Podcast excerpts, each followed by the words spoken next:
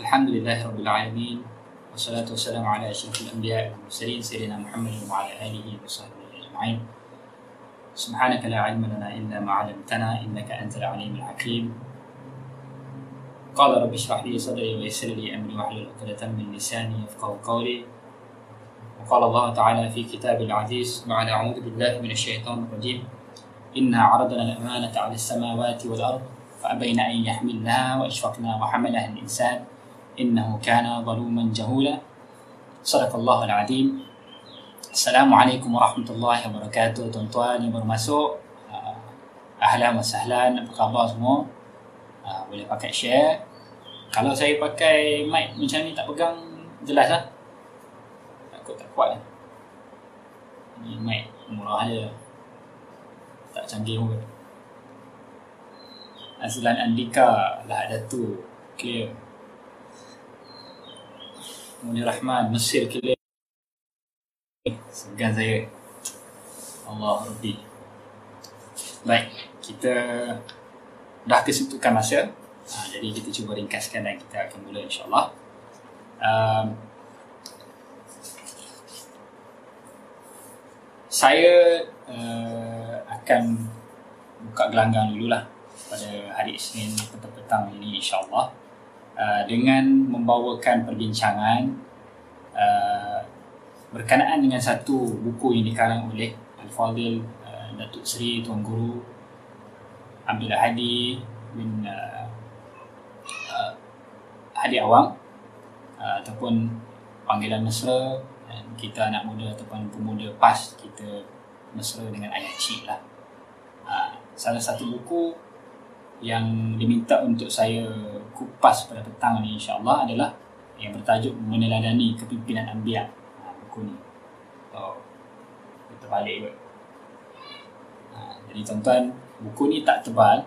Ha, buku yang paling tak tebal lah saya diminta untuk kupas. Ha, namun tajuk dia tajuk yang sangat-sangat penting lah. Ha, dua perkara yang yang pokok di dalam buku ini menyentuh tentang kepimpinan dan uh, bagaimana nak contoh ataupun meneladani para ambiya jadi insyaAllah pada petang ni kita bukan nak habiskan satu buku. Kalau habiskan satu buku, pakai ni lah. Uh, lewatlah solat asar. Jadi insyaAllah petang ni kita nak kupas tajuk yang pertama je. Uh, dan sebelum tu saya masuk dulu Muqaddimah yang ditulis oleh penulis sendiri Al-Fadhil Tuan Guru. Uh, supaya kita faham dari mana uh, angle yang sebenarnya Tuan Guru nak cuba bawa apabila menulis buku ni? Maka uh, sudah pasti Tuan Guru memulakan uh, perbincangan ini untuk menjadikan ataupun Tuan Guru sebut uh, supaya buku ini menjadi rujukan dalam aspek kepimpinan dalam Islam. Isunya adalah ataupun problem statement yang kita boleh sebut yang tertimbul uh, kita kita yakin tertimbul uh, hasrat untuk, Tuan Guru menulis buku ni adalah disebabkan krisis kepimpinan yang berlaku dalam negara. Uh, yang kita lihat bukan sahaja di Malaysia tetapi di seluruh dunia hari ini krisis kepimpinan uh, seringkali menjadi uh, cerita-cerita ataupun khabar-khabar yang di, dibaca ataupun menjadi konten dalam uh, media sosial dan sebagainya lah. Yang kesannya implikasi dia sangat besar kepada sesebuah negara uh, ataupun dunia. Sebab uh, ekonomi rakyat sosial uh, apa lagi pendidikan semuanya bergantung kepada kepimpinan sesebuah negara. Dan apabila berlaku krisis ataupun kepimpinan itu sendiri adalah krisis mengalami krisis kepimpinan. Maka tak pelik kalau kita lihat bagaimana dunia hari ini khususnya kita cerita tentang negara kita Malaysia mengalami pelbagai masalah dan gejala. Ha, seperti kita lihat anak muda hari ini ha, uh, dengan solatnya dengan gejala sosialnya dengan uh, seks bebasnya. Ha, dan macam-macam lagi lah kita lihat bagaimana TikTok hari ini menjadi platform yang macam-macam uh, dilakukan dalam platform-platform tersebut lah. Di media sosial dan mempengaruhi anak muda. Ha, kita lihat bagaimana pendidikan hari ini. Kita lihat bagaimana politik hari ini. Ha, caca merba dan sebagainya lah. Maka Puan Guru memulakan dengan menyentuh soal krisis kepimpinan ini menjadi satu perkara yang sangat-sangat penting perlu dilihat. Dan contoh apatah lagi, contoh apa lagi yang paling baik untuk dijadikan teladan kalau bukan para nabi kita. Kan? Khususnya baginda Nabi sallallahu alaihi wasallam. Maka satu isu problem statement yang sangat uh, besar namun tidak ramai yang menyentuh ataupun mengupas berkenaan berkenaan perkara ini. Hmm, apa yang kita lihat setengah uh, parti-parti politik hanya membicarakan soal uh, good governance. Hanya membicarakan soal kebajikan rakyat, uh, perjuangan rakyat. Uh, tapi apakah konten dan uh, agenda sebenarnya di sebalik perjuangan rakyat? Allah a'lam. Kita tak pasti. Kita tak nampak apa dasarnya sebenarnya maka sepatutnya apa yang berlaku adalah kepimpinan itu berteraskan kepada akidah dan meneladani ataupun mencontohi kepimpinan yang sudah pun berjaya sebelum ini. Kepimpinan siapa lagi? Kalau bukan kepimpinan di bawah Nabi Muhammad sallallahu alaihi wasallam. Ha, kepimpinan-kepimpinan para anbiya terdahulu. Tapi kita boleh sebut ha, contoh yang terbaik adalah kepimpinan Nabi Muhammad sallallahu alaihi wasallam. Dan ini apa yang cuba disampaikan oleh tuan guru dalam buku uh, beliau uh, meneladani meneladani kepimpinan anbiya. Supaya kita faham apa yang uh, berlaku maka uh, kepimpinan ini menjadi satu tunjang satu aspek yang sangat-sangat penting yang perlu dilihat, dilihat oleh rakyat uh, secara umumnya khususnya bagi ahli abna'ul harakah ahli gerakan Islam. Uh, kena faham. Kita kena faham kepimpinan ini bukan hanya melihat kepada siapa yang pandai bercakap, ha, siapa yang uh, ada ilmu, tetapi kepimpinan ini mesti bertunjangkan kepada Islam dan akidah yang sebenar. So kita masuk kepada bab yang pertama, insyaAllah.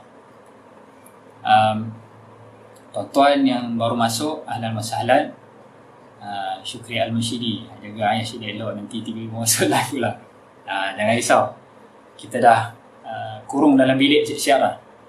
Ha, kalau dia keluar tiba-tiba tu, uh, tak tahu lah macam mana masuk live sekali lah insyaAllah.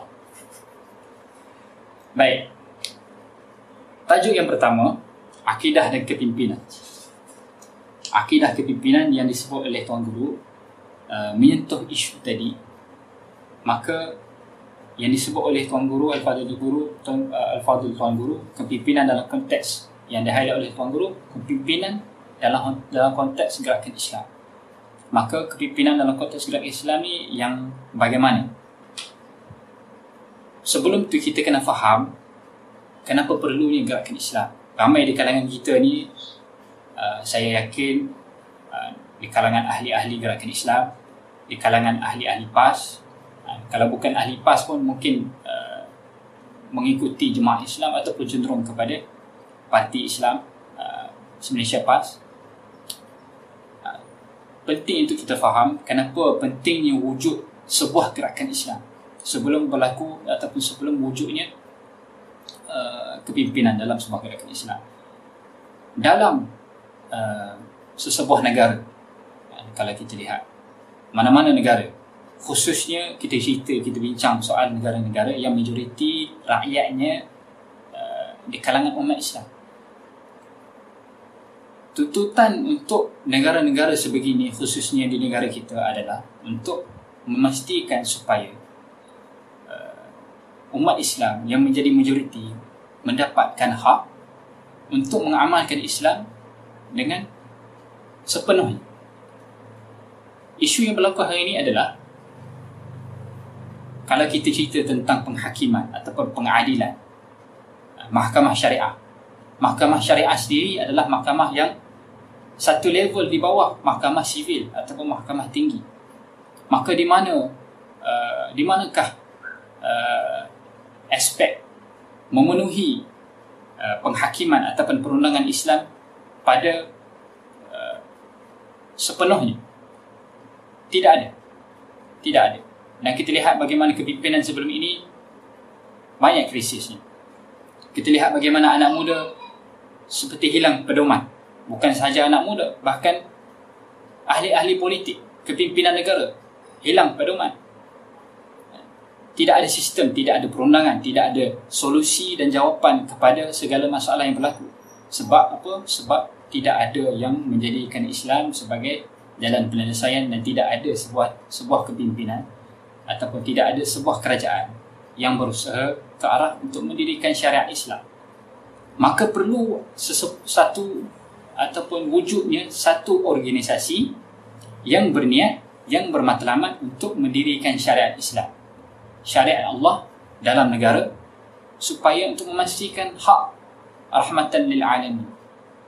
Bila bila mana Islam ini tertegak, maka bukan sahaja orang Islam akan mendapatkan hak, bahkan orang bukan Islam juga akan terbela hak mereka, bahkan kalau kita lihat dalam sejarah Islam, kepimpinan-kepimpinan Islam seringkali didambakan oleh golongan bukan Islam. Berbanding dengan kepimpinan mereka sendiri.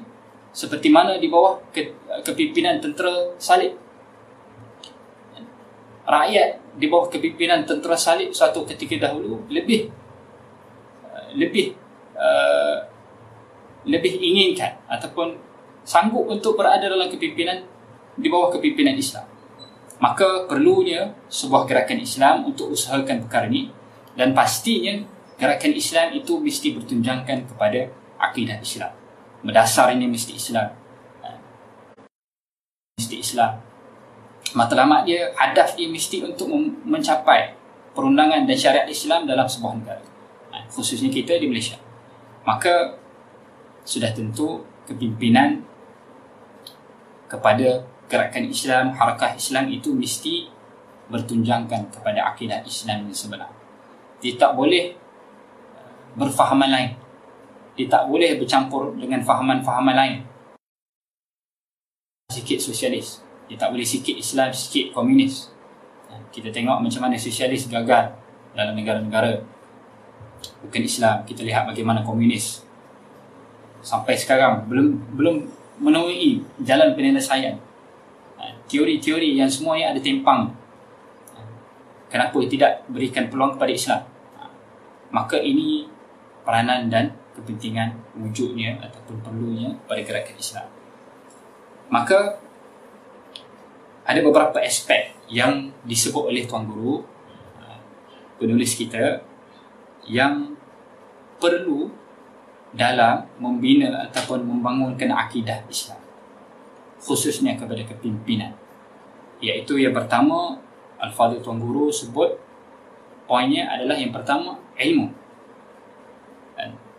Allah Subhanahu wa taala sebut dalam Quran, "A'udzubillahi minasyaitonir rajim." وما كان المؤمنون لينفروا كافة فلولا نفر من كل فرقة منهم طائفة ليتفقهوا في الدين ولينذروا قومهم إذا رجعوا إليهم لعلهم يحذرون dan tidaklah betul dan elok orang-orang yang beriman keluar semuanya pergi berperang. Oleh itu hendaklah keluar sebahagian sahaja dari tiap-tiap puak di antara mereka supaya orang-orang yang tinggal itu mempelajari secara mendalam ilmu yang dituntut di dalam agama dan supaya mereka dapat mengajar kaumnya yang keluar berjuang apabila orang-orang itu kembali kepada mereka. Mudah-mudahan mereka mendapat mereka dapat berjaga-jaga dari melakukan larangan Allah. Maka daripada ayat ini kita jelas dan faham peringatan ataupun teguran Allah. Satu ilmu juga sebenarnya. Kan? Yang kalau sebelum ini mungkin kita tak tahu hatta dalam keadaan pentingnya ilmu ni hatta dalam keadaan negara gitu ataupun Islam dalam ber, ber, berdepan dengan peperangan dalam kedudukan Islam terancam sekaligus berpeluang untuk Islam itu sendiri terhapus maka Allah sebut jangan jangan semua pergi. Mesti ada sebahagian yang tinggal sebahagian yang alim sebahagian yang berilmu sebahagian yang faqih. Supaya apabila balik daripada peperangan ada lagi sebahagian daripada kamu untuk mengajar yang lain. Sebab tu pentingnya ilmu. Allah sebut supaya mereka dapat mengajar supaya kamu tak lari daripada landasan. Supaya kamu tak uh, uh, langgar arahan Allah maka aspek ilmu Allah sebut dalam surah At-Taubah. Sangat-sangat penting. Dan pimpinan uh, ataupun kepimpinan mesti faham Islam itu bukan sahaja mengetahui bukan sahaja membaca. Dan penulis sebut mesti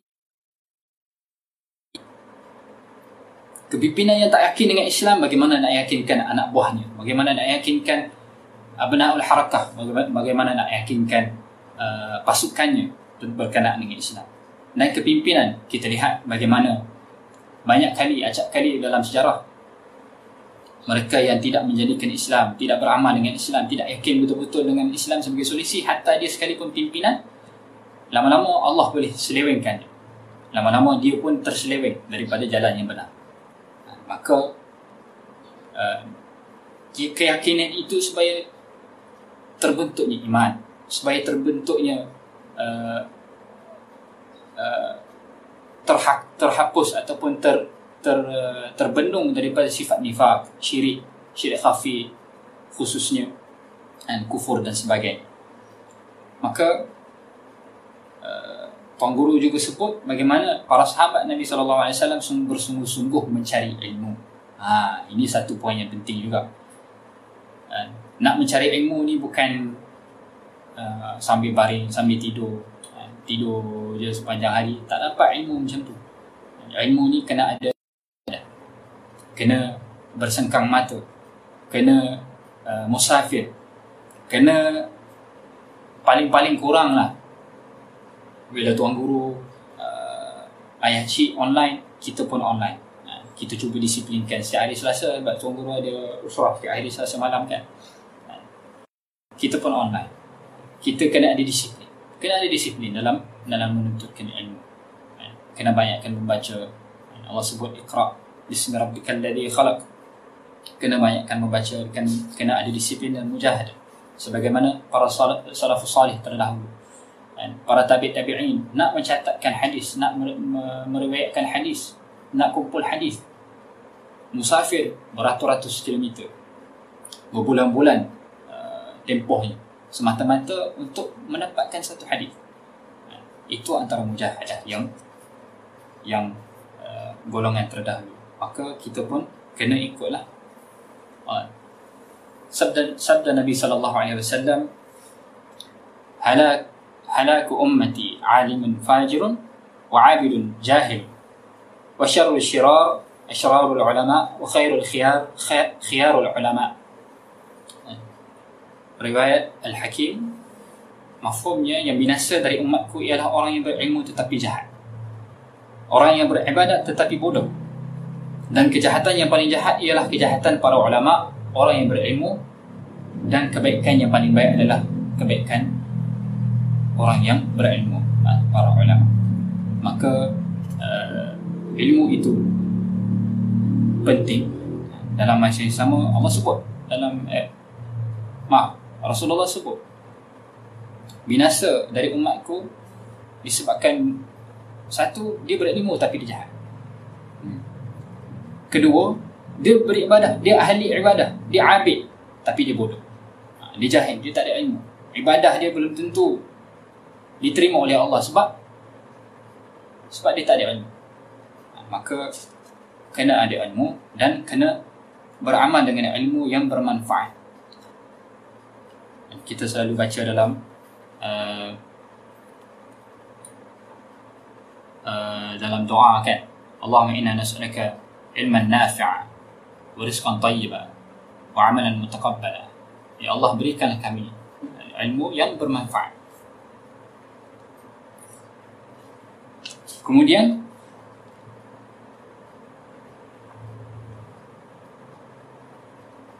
Allah sebut dalam surah Al-Baqarah آية ayat 247 وقال لهم نبيهم إن الله قد بعث لكم طالوت ملكا. قالوا إن أن يكون له الملك علينا ونحن أحق بالملك. منه ولم ولم يؤت سعة من المال. قال إن الله اصطفاه عليكم وزاده بسطة في في العلم والجسم. والله يؤتي ملكه من يشاء. والله واسع عليم. Dalam ayat ini menceritakan berkenaan dengan uh, Bani Israel. Yang berdialog dengan Nabi mereka. Dalam ayat sebelum mereka minta dengan nabi mereka supaya ada raja daripada kalangan Bani Israel. Kemudian dilantik Talut sebagai raja mereka. Tapi Bani Israel ini bertikai. Mereka bertikai dengan dengan hujah kenapa Talut jadi raja ni? Kenapa bukan orang lain? Kenapa bukan kami? Dia bukan ada harta. Dia bukan ada apa-apa. Jawab Nabi, jawab Nabi mereka. Katanya mungkin dia tidak ada harta tetapi Allah telah berikan dia uh, Allah telah berikan kepada talib ini ilmu dan jasad yang gagah. Uh, ataupun tubuh badan yang sasalah uh, dia gagah. Dan dia ada ilmu. Maka faktor kekayaan itu bukan menjadi faktor untuk menjadi bukan menjadi faktor dilantik ataupun melayakkan diri supaya supaya dijadikan raja tetapi ilmu itu lebih penting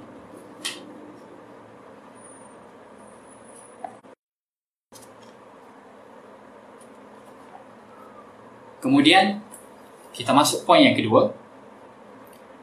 Uh, Al-Fadhil Tuan Guru ciri ataupun aspek yang kedua adalah aspek amal dan tazkiyah. Amal dan tazkiyah.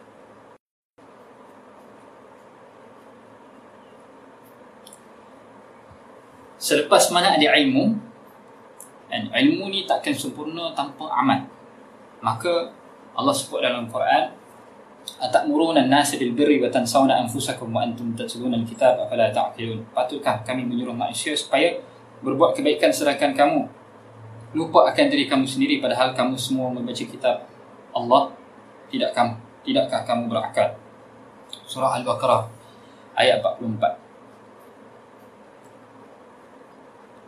tuan guru uh, dalam poin yang kedua ni banyak menceritakan banyak menyebutkan tentang iltizam dan uh, pimpinan Islam sebagai contoh teladan.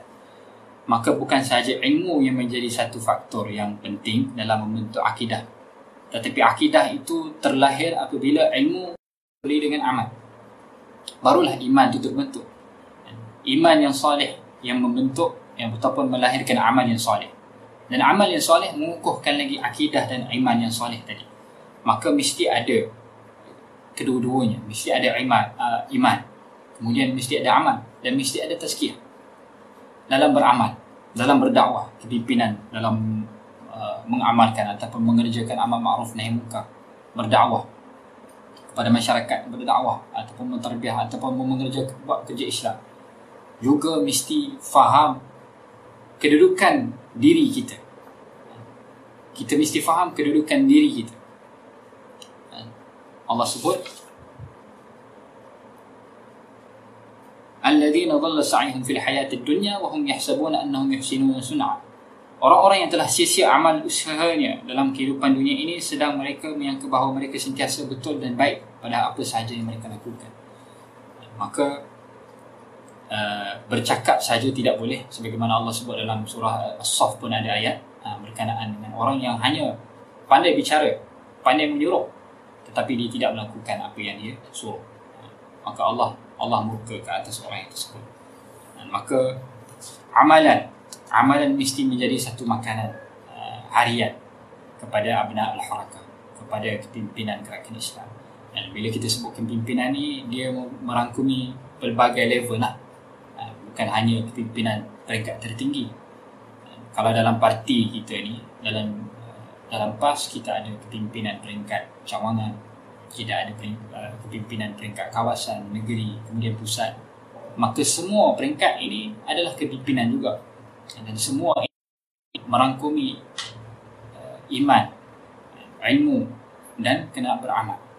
Maka amal ni dalam bentuk macam mana? Amal ini bentuk apabila kita faham kerja-kerja dakwah, suruhan-suruhan Allah amal ma'ruf yang yang patut dilakukan sebagai sebuah gerakan Islam sebagai abna al-harkah sebagai seorang pendakwah maka kerja kita apa dia amal kita apa dia selain daripada kita beramal uh, soleh solat tarawih dan sekarang kita tengah tarawih apa ni bulan Ramadan alhamdulillah moga Allah berkati kita dalam bulan Ramadan moga Allah temukan kita dengan Lailatul Qadar. Tapi selain daripada ibadat-ibadat khusus yang kita menjaga hubungan hablum minallah. Ada ibadah-ibadah lain tuntutan-tuntutan lain. Sunnah-sunnah perjuangan yang patut di dikerjakan. Antaranya adalah berjuang fi sabilillah. Mencegah kemungkaran. Uh, mengajak ke kebaikan. Sebagai contoh kita tengok uh, yang viral baru-baru ni Ustaz Ibn uh, Ustaz Ibn dikecam. Katanya dah diberikan pelepasan untuk sambung gerak kerja beliau kan. Ha, yang tu yang anda baca lah. Maka itu antara kerja-kerja amal ma'ruf. Kerja-kerja amal ma'ruf. Nahi munkar yang bagaimana pula? Nahi munkar ni banyak.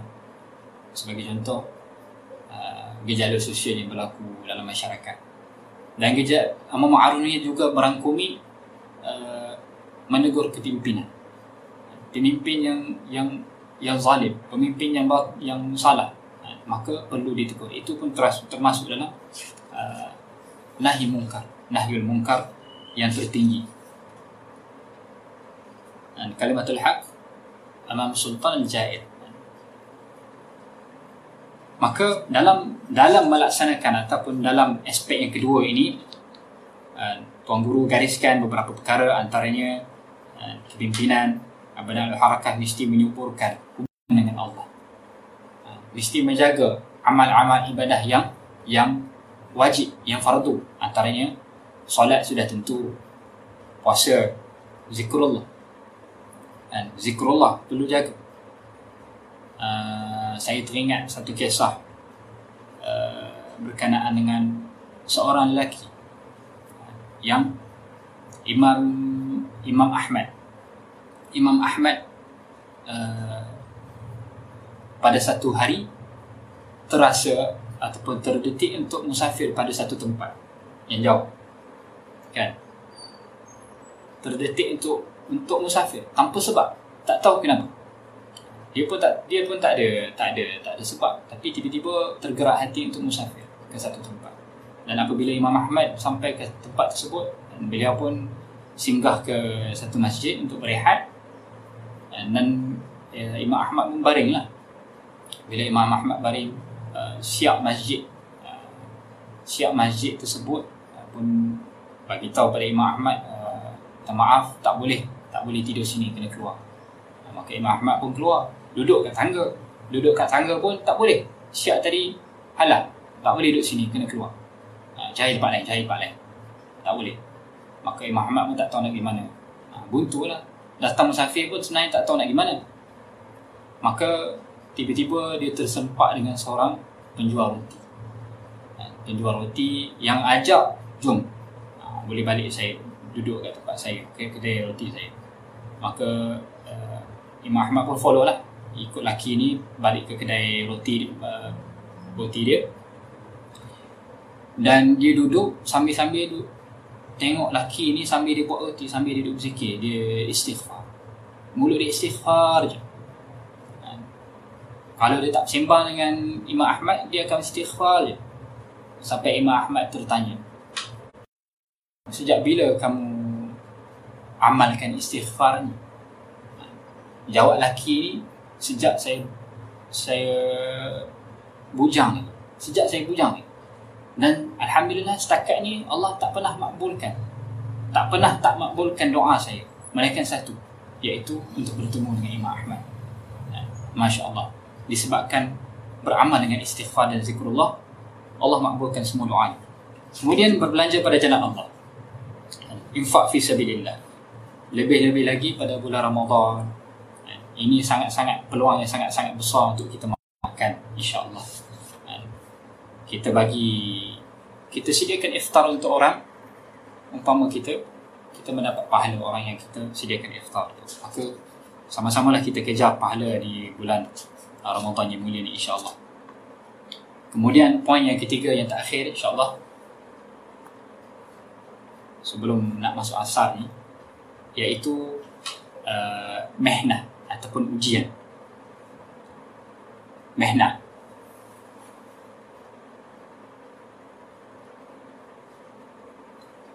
Mehnah ataupun ujian Allah sebut dalam Quran أعوذ بالله من الشيطان الرجيم قال رب السجن أحب إلي مما يدعونني إليه وإلا تصرف عني كيدهن أصب إليهن وأكن من الجاهلين Maksudnya Yusuf merayau ke hadrat Allah Ta'ala dengan berkata Wahai Tuhanku Aku lebih suka kepada penjara daripada apa yang perempuan-perempuan itu ajak daripadaku yang, yang perempuan itu ajak aku kepadanya. Dan jika engkau tidak menjauhkan daripadaku tipu daya mereka mungkin aku akan cenderung kepada mereka dan aku menjadi dari orang yang tidak mengamalkan ilmunya. Dan maka begitulah sunnah. Al-Fadhil Tuan Guru penulis sebut sunnahnya eh, perjuangan Islam daripada dulu sekarang dan akan datang akan tetap sama akan ada ujian dan mihnah maka disebut disebut juga oleh uh, penulis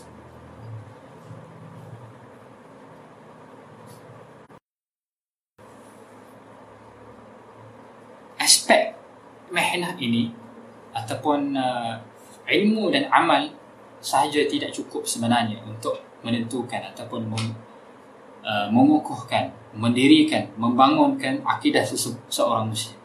Mesti ada dilalui mehnah. Allah sebut dalam Quran, apakah kau ingat uh, kau boleh kata kau beriman? Hasiban nas ayyatuka ayya ayyakulu amanna wa hum la yaftanun.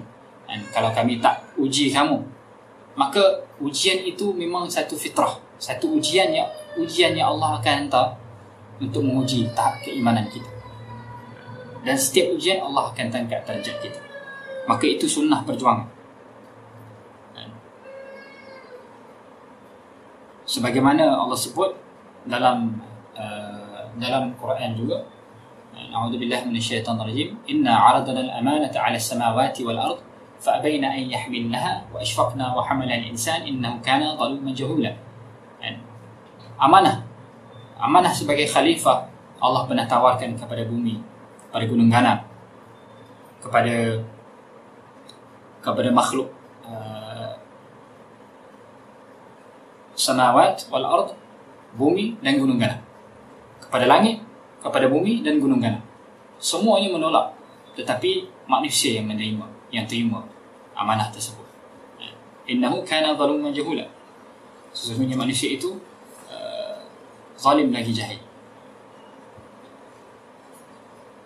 Maka kata Al-Fadhil Tuan Guru seseorang itu boleh menepuk dada mengaku ikhlas, kuat berani, bersedia untuk mati dan sebagainya dan adalah menjadi suatu perkara yang baik seorang yang beriman itu ditarbiah bukannya dengan cakap-cakap dan kertas-kertas dan dibaca saja tetapi mengamalinya pada peringkat kenyataan dan ujian praktikal.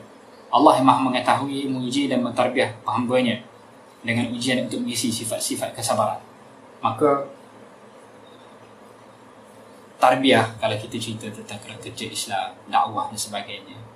Kalau kita lihat bagaimana baginda Nabi sallallahu alaihi wasallam apabila baginda dalam ke Taif. Bagaimana baginda Nabi dilayan dilontar dengan batu sehingga bertakung uh, capal Nabi. Bertakung dengan darah, mengalir darah.